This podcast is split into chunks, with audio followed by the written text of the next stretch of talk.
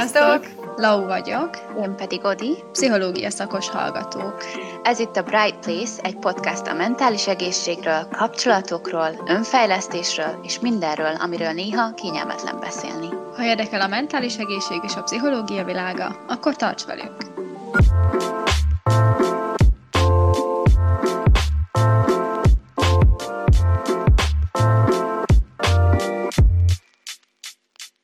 Sziasztok! Sziasztok! Hello! Amint halljátok, nem ketten vagyunk ismét, hanem van egy vendégünk is, de mielőtt őt bemutatnánk, szeretném elmondani, hogy miről fogunk ma beszélgetni.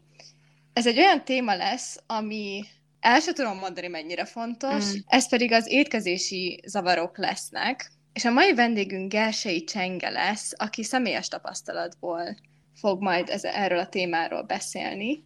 És szeretnélek is megkérni, Csenge, hogy egy pár mondatban mondd el, mit lehet tudni rólad. Rendben, sziasztok! Nagyon örülök, hogy itt lehetek, meg hogy meghívtatok, mert szerintem is rettentő fontos ez a téma. 22 éves vagyok, itt lakom Budapesten, itt is tanulok. Most vagyok első éves pszichológia mesterszakon, most fejezem be az első évemet, és hát van is oka annak, hogy miért tanulok éppen pszichológiát, mégpedig mert annó 13 évesen anorexiásként diagnosztizáltak. Azóta mm, szerencsésen meggyógyultam, és azóta is dolgozom magamon, mm. és egyfajta célommá vált az, hogy olyan embereknek tudjak segíteni, akik hasonló cipőben járnak, mint én annó. Így van, és ez, és ez mennyire, és fontos, hogy ugye ezt is, amit mondta, mondtál, hogy, hogy, hogy segítesz embereken, és ugye, ugye van egy Instagram oldalod is, igen, ahol, igen. ahol erről beszélsz, és, és ugye ez is rettentő, rettentő fontos, és talán ez, a, ez is lenne a, az első kérdésem hozzád, hogy, hogy így mi indította el benned azt, hogy ugye emberek felé ugye nyis ezzel kapcsolatban? Nagyon sokáig rágódtam a témán, meg gondolkodtam rajta, hogy, hogy ezt egyáltalán felvállaljam-e, vagy hogyha igen, akkor névvel, vagy esetleg név nélkül. Mert nagyon sok külföldi oldalt láttam, ahol, ahol ez már elkezdődött, és hozták ezt a testpozitív vonalat, vagy a, a különböző evészavar gyógyulásos történeteiket, meg nagyon sok oldal szólt arról, hogy hát egyfajta ilyen támogatásként ott volt azoknak, akik próbáltak kigyógyulni a betegségből, de hogy így magyarul még ilyennel nem találkoztam három vagy négy évvel ezelőtt, amikor elindítottam a saját oldalamat. És igazából ez adott lökést, hogy, hogy legyen ilyen magyarul is, mert szentül meg voltam győződve, hogy, hogy ez egy olyan terület, ahova kell, kell hang. Uh-huh. A másik, ami miatt tényleg úgy döntöttem, hogy ezt elkezdem, az az, hogy uh, mielőtt elindult a blogom, én már elkezdtem beszélni um, fiatal lányoknak um, arról, hogy nekem volt ez a betegségem, és hogy ebből meggyógyultam, és azóta sokkal szabadabbnak érzem magam, és, és hogy tényleg ez egy küzdelem, de hogy ezt megéri végigcsinálni, és mm. amit a szemükbe láttam, a, azt a me, döbbenetet, azt a, a, azt a reményt, az indított el aztán ezen az úton, hogy egy óra alatt, amíg elmondom a történetemet, úgyse tudom megváltani a világot, de akkor legalább hadd mutassam meg apró pici lépésekben, akár a saját példámon keresztül, hogy ezt a mindennapokban hogy lehet csinálni. Így van, és ez, és ez valahol hatalmas bátorság is, hogy, hogy te ezt megtetted és felvállaltad, és talán lehet, hogy ez az a, az a bátorság, amit te átadtál ezeknek a lányoknak, valahol validálni, hogy igen, ez egy probléma, Viszont ez egy olyan dolog, amivel meg lehet küzdeni, vagy meg lehet vele élni. Pontosan. Nekem egy olyan kérdésem lenne így egy kicsit visszaugorva az időbe. Nyilván olyan szinten válaszolj rá, hogy ahogy neked komfortos, de hogy hogy derült ki, vagy, vagy kivette észre, hogy, hogy probléma van, hogy, hogy problémás az étkezésed, bármi ilyesmi, hogy, hogy ez így hogy alakult ki, mert hogyha így magamból kiindulva, főleg így a középiskolás években nagyon sok ember, akár fiú, akár lány küzdik azzal, hogy kövér vagyok, igen, nem tudom, igen. őcsinosabb, meg hasonlók, de hogy ez a te esetedben hogy nézett ki? Hát magának az evészavarnak rengeteg tényezője van, ami mind táptalójul szolgálhat magához az evészavarhoz. Ami így explicite ki volt mondva, mint ok, már az elején, igazából az volt, hogy én rettentően megfeleléskényszeres voltam. A családomban én vagyok az első gyerek, és hát azért tudjuk, hogy az első gyerekeknél alapjáraton van egy ilyen túlzott felelősség, meg megfeleléskényszer. Másrészt pedig, amit én láttam magamból, uh, akkor, amikor így történt ez a rettentő nagy testfókusz, az az, hogy engem általános iskola óta piszkáltak folyamatosan a kinézetemmel, azzal, hogy nem hordtam elég menő ruhákat, hogy nem olvastam a legújabb Bravo Girl-t, meg, meg ilyenek.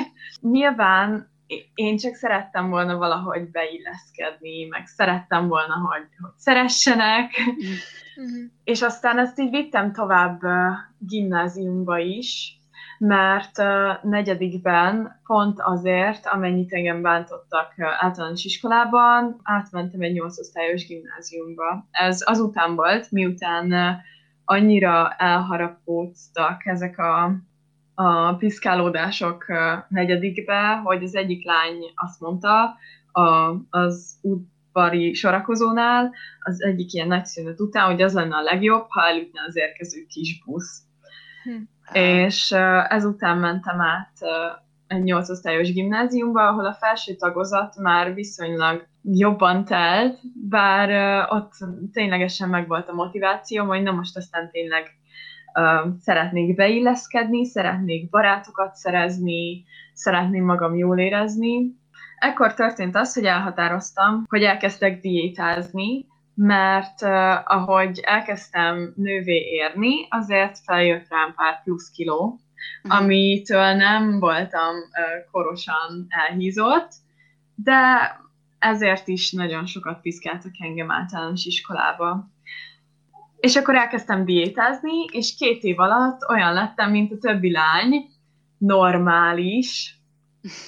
Ez volt uh, hatodik végén, és baromi büszke voltam magamra, hogy megcsináltam, végre olyan ruhákat hordtam, úgy ö, beszéltem velük, úgy viselkedtem, mint ők, és még kinézetben sem volt köztünk különbség. Csak hogy ö, az egyik szülinapi bulin, ahol, ahova meg volt hívva az egész osztály, a focista osztálytárs, osztálytársam vicces kedvében uh, lebálnázott. És nálam ott elszakadt valami, bár nagyon tartottam magam, sőt fel is vállaltam, hogy tudod mit, igen, az vagyok, és próbáltam nagyon erősnek maradni, mert itthon is ezt tanították, hogy, hogy, hogy legyen meg, tudjátok, ez a, a, a külső erősség, de a mhm. felszín alatt nagyon megviselt az, amit mondott rám ez a uh-huh. srác, és eléggé megalázó volt. Ezt tetézte azt, hogy, az, hogy hetedik elején a karcsú barátnőim aztán tényleg megfogadták, hogy most elkezdenek többet mozogni, és kevesebbet tenni, mert a nyár alatt meghíztak, és ott nekem nem volt megállás. Hát eddig is hozzájuk hasonlítottam magam, mm. és amikor ők feljebb emelték a lécet, ott nem volt megállás. És akkor kezdtem el én is jobban megszorítani az étkezéseimet, és egyre többet mozogni otthon. Persze ez a fajta diétamentalitás nálunk a családban is elég rendesen jelen volt, hiszen mi elég uh, hízékonyak vagyunk. Uh-huh. És hát a szüleim az egész gyerekkoromat úgy töltöttem, hogy azt láttam, hogy diétáznak, és egyik diétát próbálták a másik után, és nem láttam túl sokszor tőlük azt, hogy lehet szeretni is a testünket és nem állandóan megváltoztatni.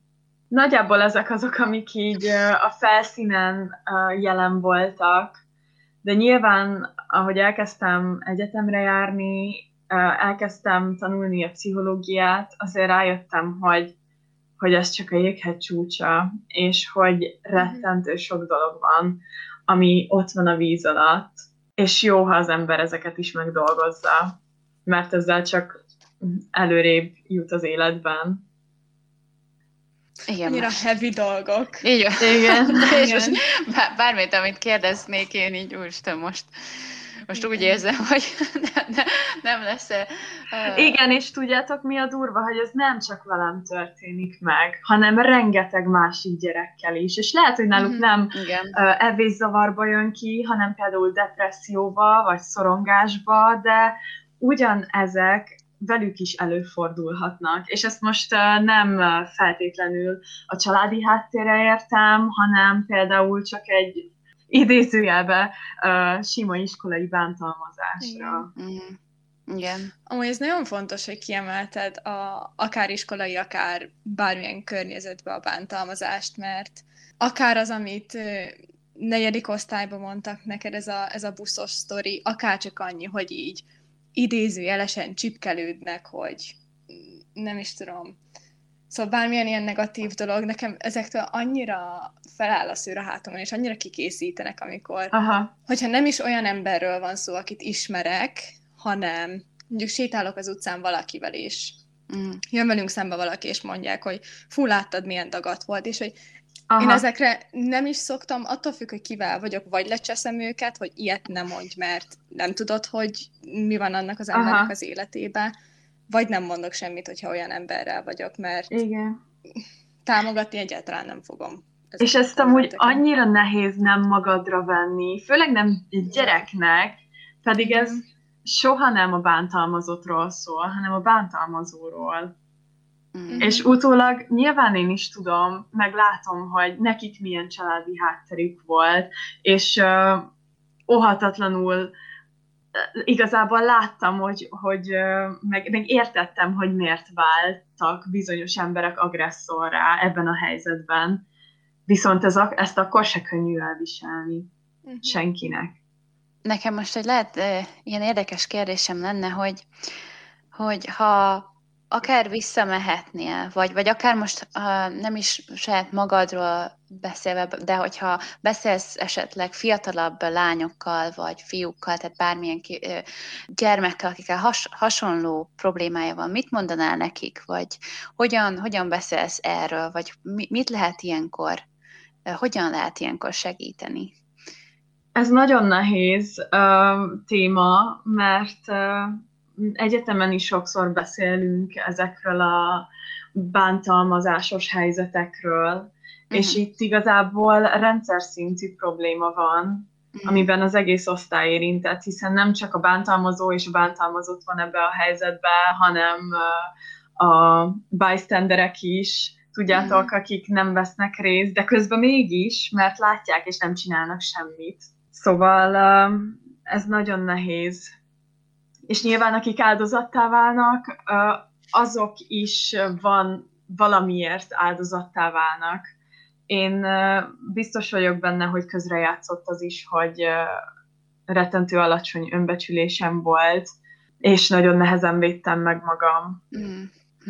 Nekem most az jutott eszembe, hogy ugye, hogy nyilván az általános iskolásokat csak úgy érhetik ilyen benyomások, vagy nem is tudom mi erre a legjobb szó, hogy, hogy ugye az osztálytársaik mondanak nekik dolgokat, de ugye ahogy nősz fel, az a mai világban sajnos ez egyre korábban jön el, ugye megismered a social média csodálatos világát, és Ó, igen. Ott, ott is ér téged nagyon sok impulzus, és neked személy szerint nem tudom, hogy te milyen korban voltál, amikor így az Instagram meg Facebook bejött az életedbe, hogy akkor még Aha beteg voltál, vagy akkor már így a recovery útján jártál, hogy ez milyen hatással volt rád?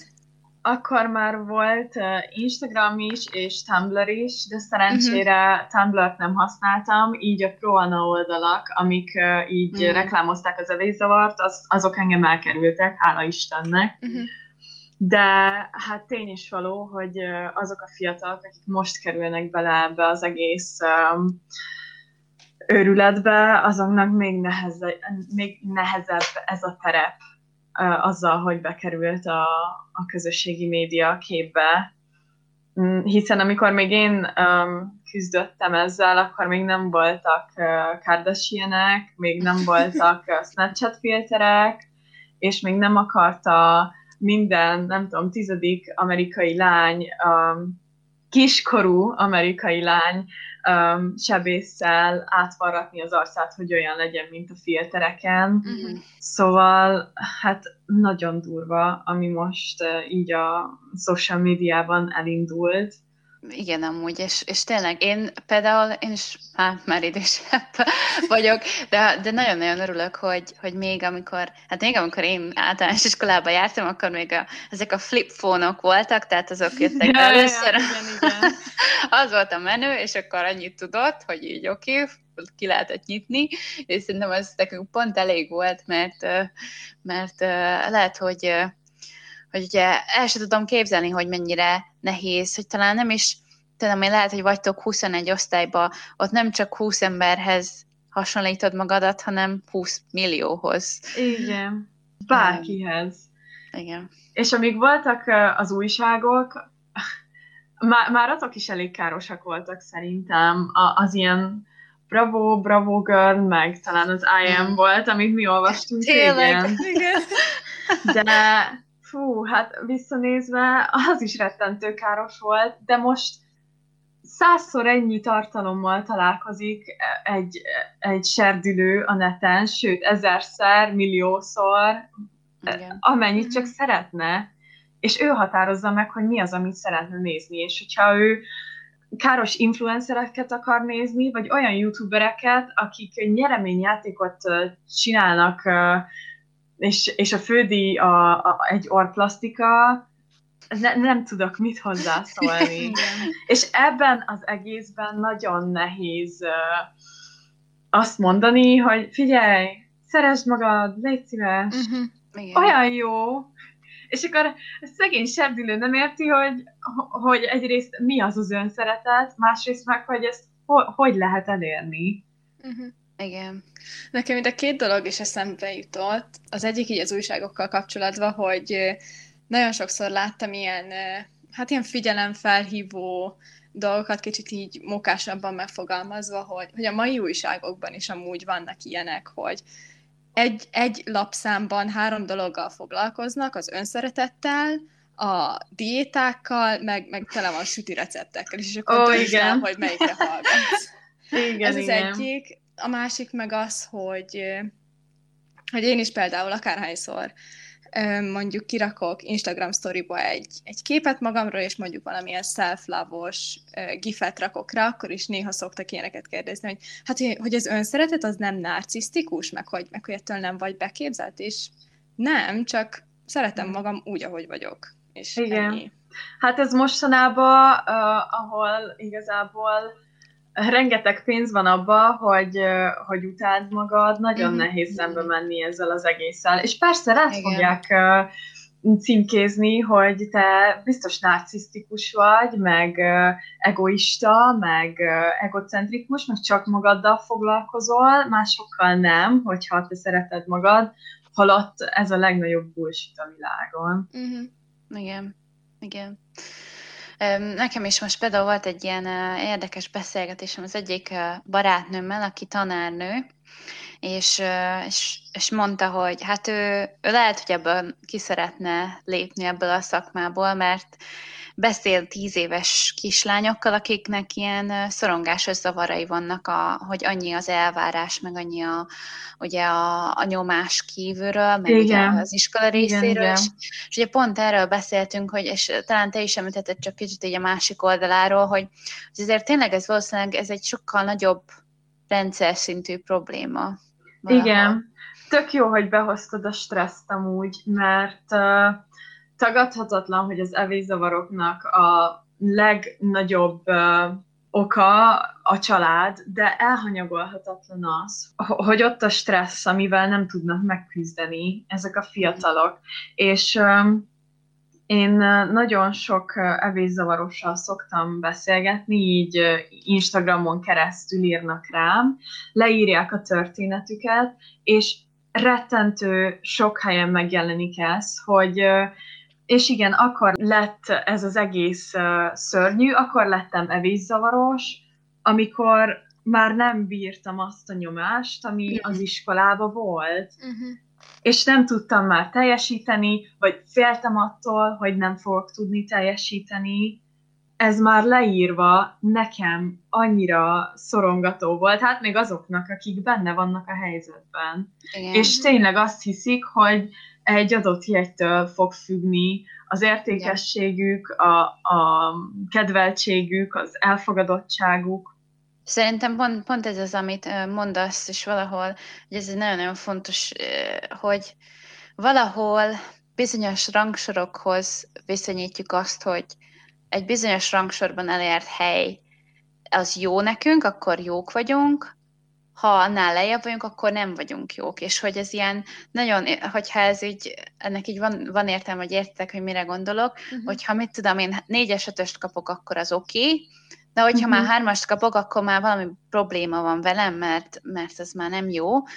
És hogy, hogy annyi minden lehet emögött is. Tehát, hogy, hogy nem, nem ennyire fekete-fehér, és ugyanúgy, hogyha ha tudod, hogy beszeret, tehát hogy egy bizonyos csoport része szeretnél lenni, ugye mindenki szeretne a, a népszerű csoportban benne lenni, amikor iskolában van, és, és tudom én, a népszerű lány, lánya beszélgetni, vagy fiúval, tehát uh-huh. akármi, és hogy, hogy csak akkor ad, az fog nekem adni egy, egy ilyen pluszt.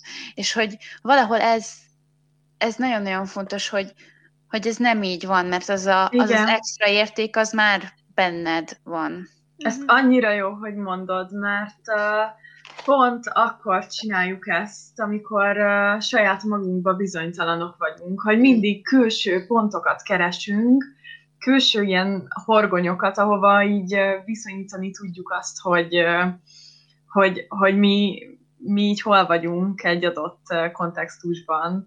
Mm. És, és akkor nézem a lájkjaim számát, nézem a, a barátaim számát, a követőim számát, vagy az, hogy kikkel beszélek az osztályon belül, holott mindent magunkba kéne keresni elsősorban. Mm.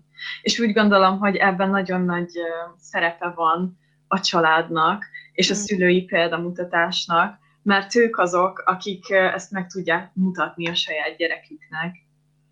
Úgy gondolom, hogy nem ítelhetjük el a szüleinket se, mm. Mert szerintem nagyon más világban élünk most, mint ők annó. Uh-huh. Így van. És ez, fú, ez nagyon nehéz.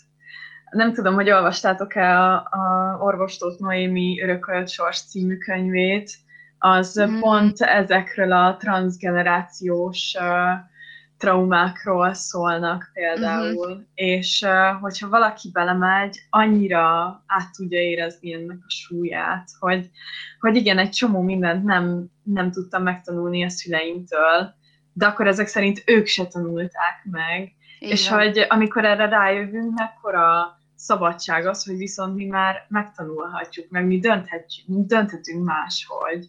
Uh-huh. Így van, így van. És ahogy így te is mondtad, és erre szerintem mi is szeretnénk így felhívni a figyelmet, hogy, hogy, hogy ilyen esetekben is, meg hogyha beszélünk uh, problémákról, amik akár ilyen családnak a hatásra is megjelenik benne, nagyon-nagyon fontos, hogy, hogy itt nem, nem arról van szó, hogy, hogy újjal szeretnénk mutogatni uh, dolgokra, és, és például pont amit mondtál, hogy, Szóval nagyon-nagyon szeretem például, eh, amit már így említettünk egy kicsit talán pár részsel ezelőtt, hogy, hogy Winnicottnak van ez a kifejezése, hogy good enough mother. Igen. Tehát, hogy, és ezt szerintem ez a legfontosabb, hogy, hogy valószínűleg a, azért a legtöbb család azt megteszi, amit képes. Igen. És, és hogy, hogy, hogy ezt, erről tudnunk kell, és hogy, hogy ezt, ezt azért kontextusba jó, hogyha kontextusba helyezzük ilyen szempontból, de engem mond, hogy mit gondolsz erről. Hogy ez teljesen így van, és uh, tök, tök király, hogy ezt behoztad, mert, mert tényleg senki nem tökéletes, és nem is várhatjuk el, hogy bárki tökéletes legyen. Itt, itt a lényeg az, hogy tényleg lássuk, hogy a legtöbb szülő, meg úgy általában a legtöbb ember mindent megtesz, amit tőle telik. Mi van. És ettől még gyerekként ugyanúgy lehetünk dühösek, szomorúak, érezhetjük magunkat kellemetlenül, amiatt, ami például a gyerekkorunkban történt, de ezt meg fel tudjuk dolgozni, és tovább tudunk lépni, és tudunk belőle erősödni. Nem a trauma erősít meg, hanem az a növekedés, ami elindul, hogyha elkezdesz dolgozni rajta. És akkor én meg is kérdezném, hogy neked hogy indult el ez a növekedés? Most vagyunk hangolódva. A családom vitt el um, terápiára. Egy pszichiáterhez kerültem a helyi mentálhigiénis központjába, és e- elképesztően hálás vagyok azért, hogy elsőre megtaláltuk azt a pszichiátert, akivel egy hullámhozra tudtunk kerülni. Nyilván az elején nem értettem, hogy miért vagyok ott, mert mm. semmi betegség belátásom nem volt, és én szentül meg voltam győződve, hogy én csak azt csinálom, mint a többi lány. Uh-huh. Mert hogy tényleg megmondták év elején, hogy ők csak salátán fognak élni, meg sokat fognak mozogni, és nyilván én nem láttam bele az életükbe, hogy ők tényleg ezt csinálják-e, vagy nem. Mm. De az biztos, hogy én lettem csontvékony. Szóval így, így kerültem oda, és először csak családterápiára jártunk, ami nagyon király volt, mert egy csomó olyan dolog került felszínre, ami így kimondatlanul lebegett körülöttünk. Mm. Én szentül meg vagyok győződve, hogy, hogy nagyon sokat segített nekünk abban, hogy egy magasabb szintre tudjunk lépni, mint család. Mm. És persze még mindig vannak problémáink, de úgy gondolom, hogy, hogy ezt már egy magasabb szinten tudjuk um, megoldani, és ez tök jó, és úgy gondolom, hogy ez a családterápiának köszönhető. Ide körülbelül másfél-két évig jártunk. Közben rám volt hagyva, hogy szeretnék-e egyéni terápiába menni, és pár családterápiás ülés után beadtam a derekam, és elkezdtem egyénibe is járni. És pár éves, hónapos megszakításokkal a mai napig járok, és dolgozom magamon. Most már nem az evészavar részén, sokkal inkább a víz alatti területeken búvárkodom, és nézem, hogy mi van még a jéghegy alsó részén, és sokszor nagyon nehéz és fárasztó, de nagyon megéri, mert úgy érzem, hogy még ha nagyon gyengének is érzem magam sokszor, sokkal szabadabb vagyok, mint egy, kettő vagy öt éve. Uh-huh. Uh-huh. Nekem most az jutott eszembe, hogy, és ez tényleg nagyon-nagyon örülünk, hogy ezt kimondtad, hogy, hogy ez egy tök jó dolog, és hogy ez, ez sokat tud segíteni. Nekem az jutott még eszembe, hogy, hogy mondtad, hogy nagyon nehéz, és sokan kérdezik tőled, hogy mi is az az önszeretet. Uh-huh. És, mhm. és hogyan is lehet ezt elképzelni, és, és ez is lenne a kérdésem, hogy neked mi az? Ez tök jó, hogy megkérdezted, mert nagyon sokan azt gondolják, hogy ez is egyfajta tökéletes állapot, amikor mindenedet el tudod fogadni, és uh, semmi bajod nincsen, és tök jól érzed magad 0-24 a bőrödben, holott én inkább ezt úgy, kép, úgy képzelem el, mint egy út, amin így rajta vagy, és tudod, hogy úton vagy, és ez az úton levés az, ami ad egy bizonyosságot abban, hogy jó vagy úgy, ahogy vagy. És persze az út néha felfelé visz, néha lefelé, de akkor is azon az úton vagy, amin szépen lassan, időről időre egyre jobban uh, meg tudod magad szeretni.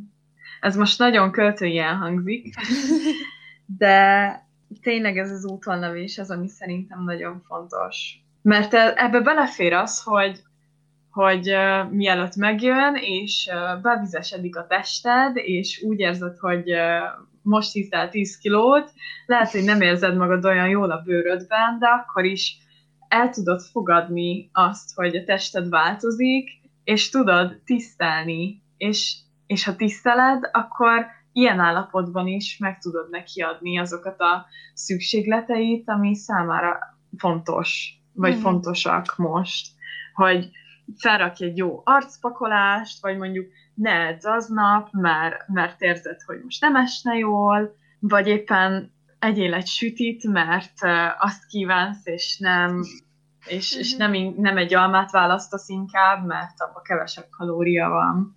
Ilyen dolgok. Nekem most erről a, amit mondtál, ez a, a fent is, lent is dologról, hogy, hogy arra szeretnék rákérdezni, hogy nem tudom ennek mi a magyar megfelelője, de hogy neked még vannak-e ilyen triggereid, amik... Aha. Mert, mert nyilván ez nem egy olyan dolog, hogy jársz, nem tudom, x évig terápiába, és mint hogy mi sem történt volna, hanem amit te is mondtál már az interjú folyamán, hogy ez egy ilyen folyamatos együttéléssel jár, és ezzel, ez egy ilyen mindennapi igen, dolog, igen. Hogy, hogy esetleg vannak-e még olyan dolgok, amik nem uh-huh. tudom, mhm. megnehezítik ezt az utat? Mm, van egy valami, és érdekes módon nem mások alakjához, vagy, vagy a, az evéshez kapcsolódik maga a trigger. Uh-huh. És szerintem ebből is jól látszik, hogy ez mennyire nem feltétlenül a kilókról, vagy az evésről szól, hanem sokkal inkább a családról, vagy a kontrollról. Uh-huh. Mert nekem általában akkor jön elő, hogyha vagy nagyon bizonytalan vagyok helyzetekben, vagy itthon van valami probléma, uh-huh. így családon belül. És uh, akkor uh, érzem azt, hogy egyedül a, az evés az, amit kontrollálni tudok. Mm. És akkor most félre ne értsetek, ilyenkor nem visszaesek, csak mondjuk um, kellemetlenebbül érzem magam, amikor, um, amikor enni kell, uh-huh. vagy uh, írom, hogy mit teszek. Uh-huh. De mivel haladok az úton, az önszeretet útján, és tisztelem magam, ezért már fel sem merül az, hogy bántsam magam, vagy ne mm. egyek. Mm. De azért, mert én már kilométerekkel messzebb vagyok, mint ahol voltam 13 évesen. Mm. És ezért is szeretem nagyon egy ilyen úthoz hasonlítani ezt az egész önszeretet fogalmát. Mert aki most kezdi, attól nem várjuk el, hogy itt tartson, viszont ő is szereti önmagát azon a ponton, ahol ő most van, ha erre az mhm. útra rálép. És hogy ez nem, nem egy olyan dolog, ami így általánosan mindenkire ráragasztható, hanem szerintem ez az önszeretet definíció is mindenkinél egyéni, és mm. mindenkinél változik az idők során. Mm-hmm. Ahogy halad az önismeretbe, ahogy, ahogy halad ezen az úton, ahogy egyre jobban megismeri a saját testét például. Mm.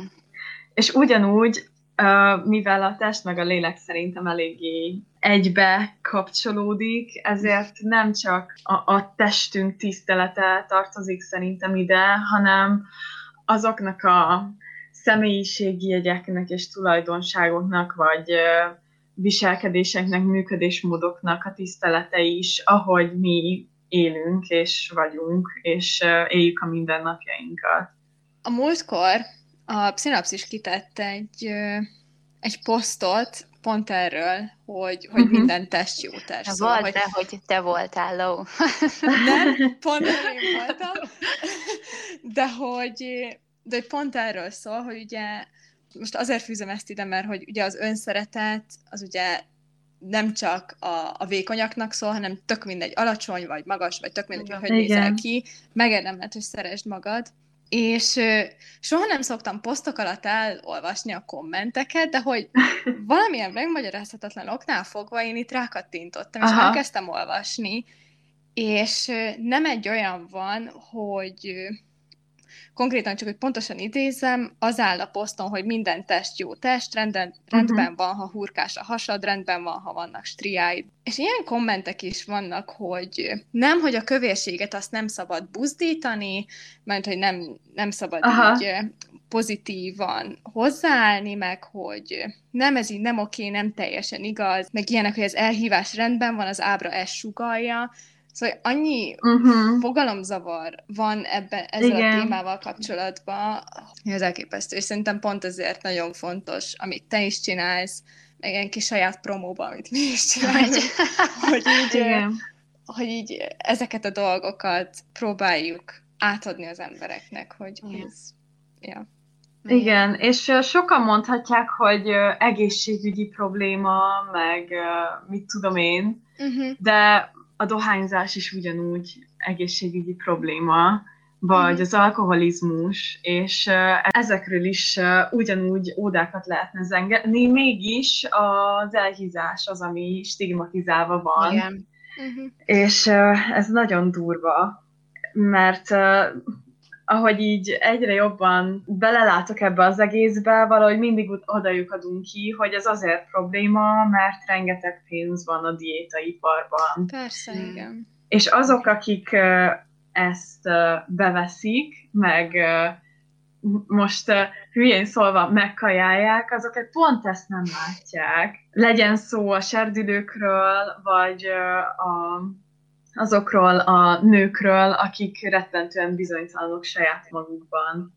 Én egyszer olvastam is egy ilyen idézetet amúgy, hogy, hogy képzeljük el, hogyha a holnapi naptól kezdve a világon az összes ember elfogadna és szeretné magát, mennyi iparág menne Igen. Igen. És, Igen. és akárhányszor belegondolok ebbe, így rájövök, hogy, hogy úristen, tényleg hány ember él meg abból, hogy száz másik ember rosszul érzi magát saját Igen. maga miatt.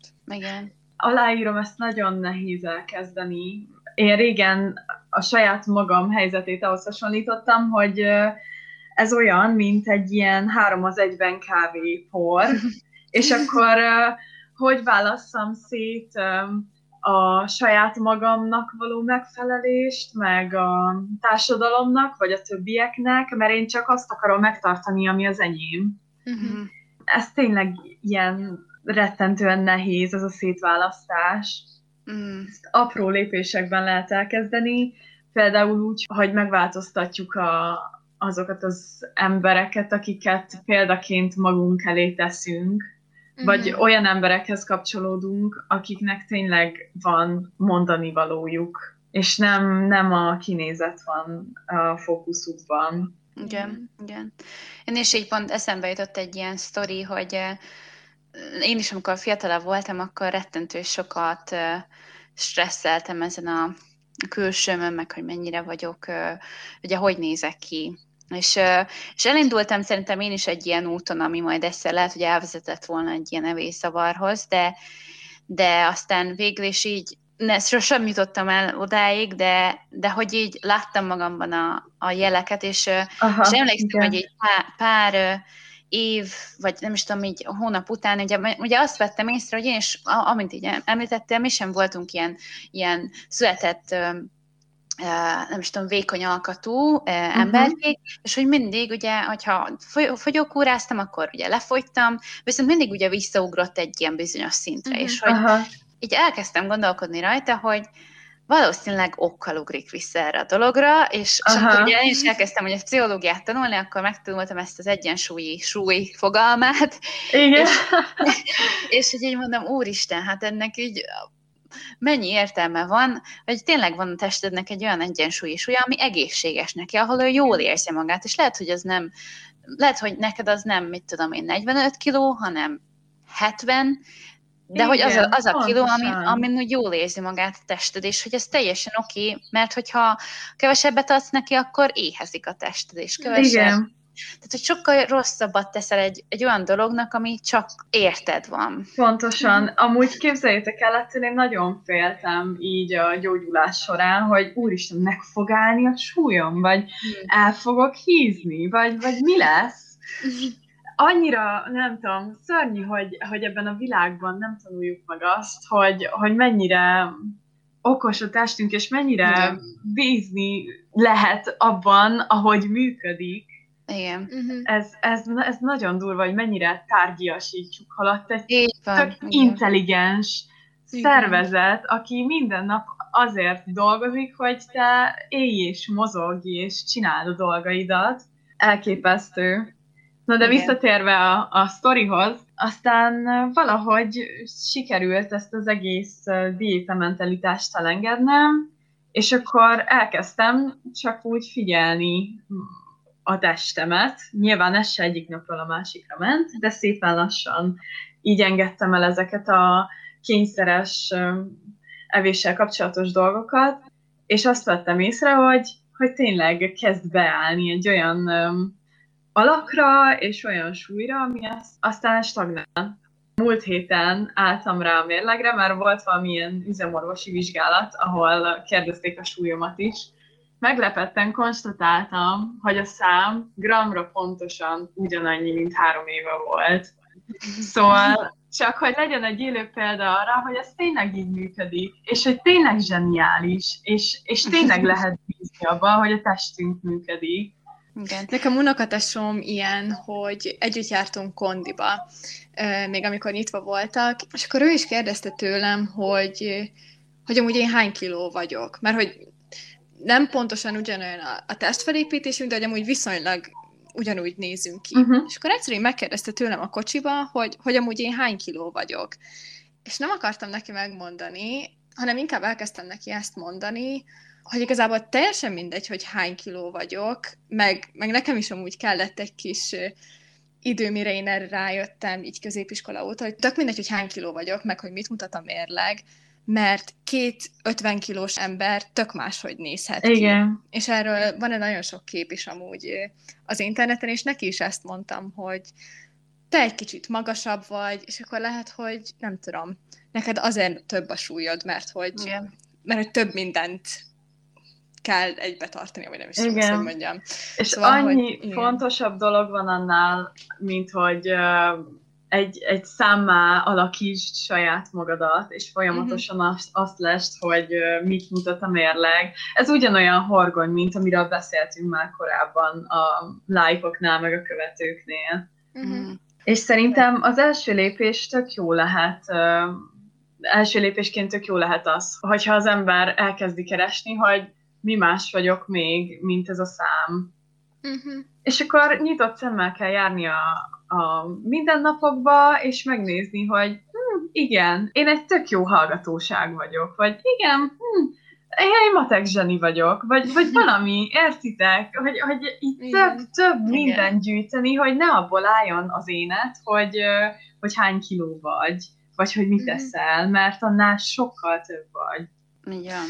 Én most azt látom amúgy hatalmas nagy örömmel, hogy így a, az intuitív étkezésnek kezd elterjedni a, nem is tudom, fogalma, meg a Igen, meg egyre népszerűbb. Igen. És régen én is olyan voltam, amúgy erre én tisztán emlékszek, hogy banánt semmiképp nem akartam enni, mert hogy elvileg abban fú, mennyi cukor van. Uh-huh. És, és most meg úgy vagyok vele, hogy, hogy amúgy nem Szóval hogy van oka annak, hogy létezik a banán, és az ember eszi a banánt, mert mert nem Igen. Minden reggel jó. banánt teszek. És van oka annak, hogyha megkívánja ezt az ember. Igen. Igen. Mert hogy a banán nem csak cukorból áll, hanem rengeteg más ásványi anyagból, és a szervezeted tök okos ahhoz, hogy tudja, hogy neki szüksége van a banára, mert pont ez meg az az ásványi anyag hiányzik, ami például uh-huh. a mhm. banánban benne van. Igen. És hogyha banánt kívánsz, akkor ne egyél, nem tudom, cukkinit, mert attól nem lesz jobb semmi. Igen. És pro tip amúgy, azért kezdtem el újra banánt enni, ez egy ilyen fun fact lesz, mert ez egy nagyon nőies téma lesz, szóval a férfi hallgatóktól bocsi, de nekem nagyon szokott görcsölni a hasam, hasam, amikor menstruálok, és egyszer a barátom azt olvasta, hogy a, hogy a banánba olyan ásványanyagok vannak, amik ezek, ezeken segít. Ó, és, igen. Úgyhogy ezt ajánlom nektek. Nekem is bevált. ja. Úgyhogy, ja. Ugye most említettél egy pár dolgot, ami, amit így lehet tenni, hogyha esetleg ilyen ö, evészavarral küzdesz, és ez lenne a mhm. kérdésem, uh-huh. hogy esetleg milyen tippei lennének, ami, ahogy így ami segítségével így el lehetne indulni ezen az úton, amit említett, illetve egy másik, kicsit más oldalról is, hogy a, a körülöttük lévő emberek hogyan tudnak ezen segíteni. Ez tök fontos kérdés, meg tök jó, hogy behoztad, mert tényleg mind a két aspektusa nagyon fontos ennek. Elsősorban azoknak, akik küzdenek az evészavarral, mindenképpen azt tanácsolnám elsősorban, hogy kérjenek szakembertől segítséget, menjenek terápiába, és ne csak addig járjanak, míg elértek egy bizonyos súlyt, és például visszajött a menstruációjuk, vagy már visszaállt a hormonháztartásuk, hanem menjenek tovább, és, és nézzék meg, hogy, hogy mi van még az evésen és, és a mozgáson túl, ami így bennük van, vagy a gyerekkorukban. Mert nagyon sokszor azok a megküzdési stratégiák, amik miatt kialakult az evészavar, ezek a rosszul működő megküzdési stratégiák, ezek nem egyik pillanatról a másikra mm. változnak meg, vagy múlnak el, és ezért bátorítok mindenkit, hogy lehet, hogy tényleg lesznek nagyon nehéz pillanatok, mind a gyógyulásban, mind utána, de biztos vagyok benne, hogy az ember sokkal szabadabb lesz akkor, amikor kicsit feltérképezi azt, hogy tényleg ki is vagyok én, és mit hozok abba a batyumba, amit otthonról mm. Ezen kívül uh, praktikus tanácsként én mindig el szoktam mondani uh, azoknak a lányoknak, akik tőlem segítséget kérnek, hogy legyenek embereik, legyenek olyan embereik, akikkel nem uh, a diéta kultúrával kapcsolatosan beszélgetnek, hanem olyan emberek, akik meg tudják nekik mutatni azt, hogy a világ sokkal színesebb, mint hogy mennyit tesznek és mennyit mozognak. Akikkel tudnak másról is beszélni, mint arról, hogy milyen diétát próbáltak ki, és bátorítom is őket arra, hogy lépjenek ki a komfortzónájukból. Mm. És uh, ez elsőre nagyon nehéz lehet, és uh, nagyon szorongató a tudat, de akkor minél hamarabb legyen az egy gyors döntés, hogy igen, megeszem azt a fagyit, megkóstolom azt a pizzát, mert nem, fog, nem fogjátok megbánni. Legalábbis én nem bántam meg. Hozzátartozóként mindenképpen azt tanácsolnám a másik feléről ugyanezt, hogy mutasd meg, mutasd meg, hogy sokkal színesebb a világ, hogy, hogy igenis jó, hogy hogy ez az ember, aki evészavarral küzd a, a világomban, jó, hogy, hogy létezik, hogy, hogy mennyi talentuma van.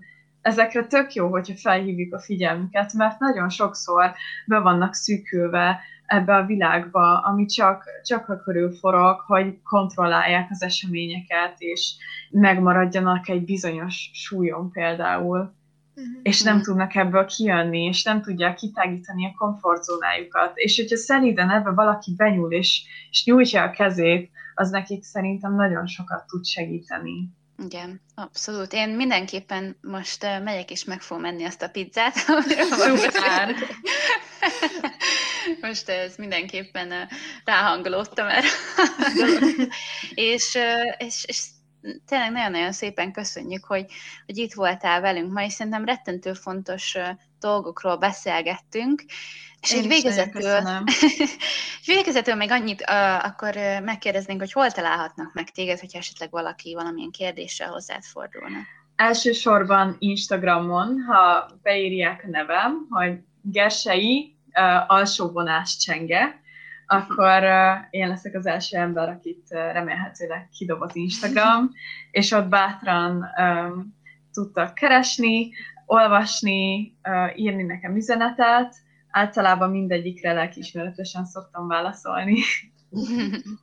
Hogyha ezzel kapcsolatban szeretnétek elmondani a véleményeteket, illetve hogyha bármilyen segítségre lenne szükségetek, akkor írjatok nekünk az A Bright Place Podcast kukacgmail.com e-mail címre, valamint megtalálhatok minket Instagramon és Facebookon is az A Bright Place Podcast néven. Ha tetszett a mai epizód, akkor hálásak lennénk, ha értékelnétek minket, illetve megosztanátok egy olyan személlyel, akit érdekelhet, vagy hasznára válhat ez a téma. Köszönjük, hogy velünk tartottatok, és találkozunk a következő epizódban. Sziasztok! Sziasztok!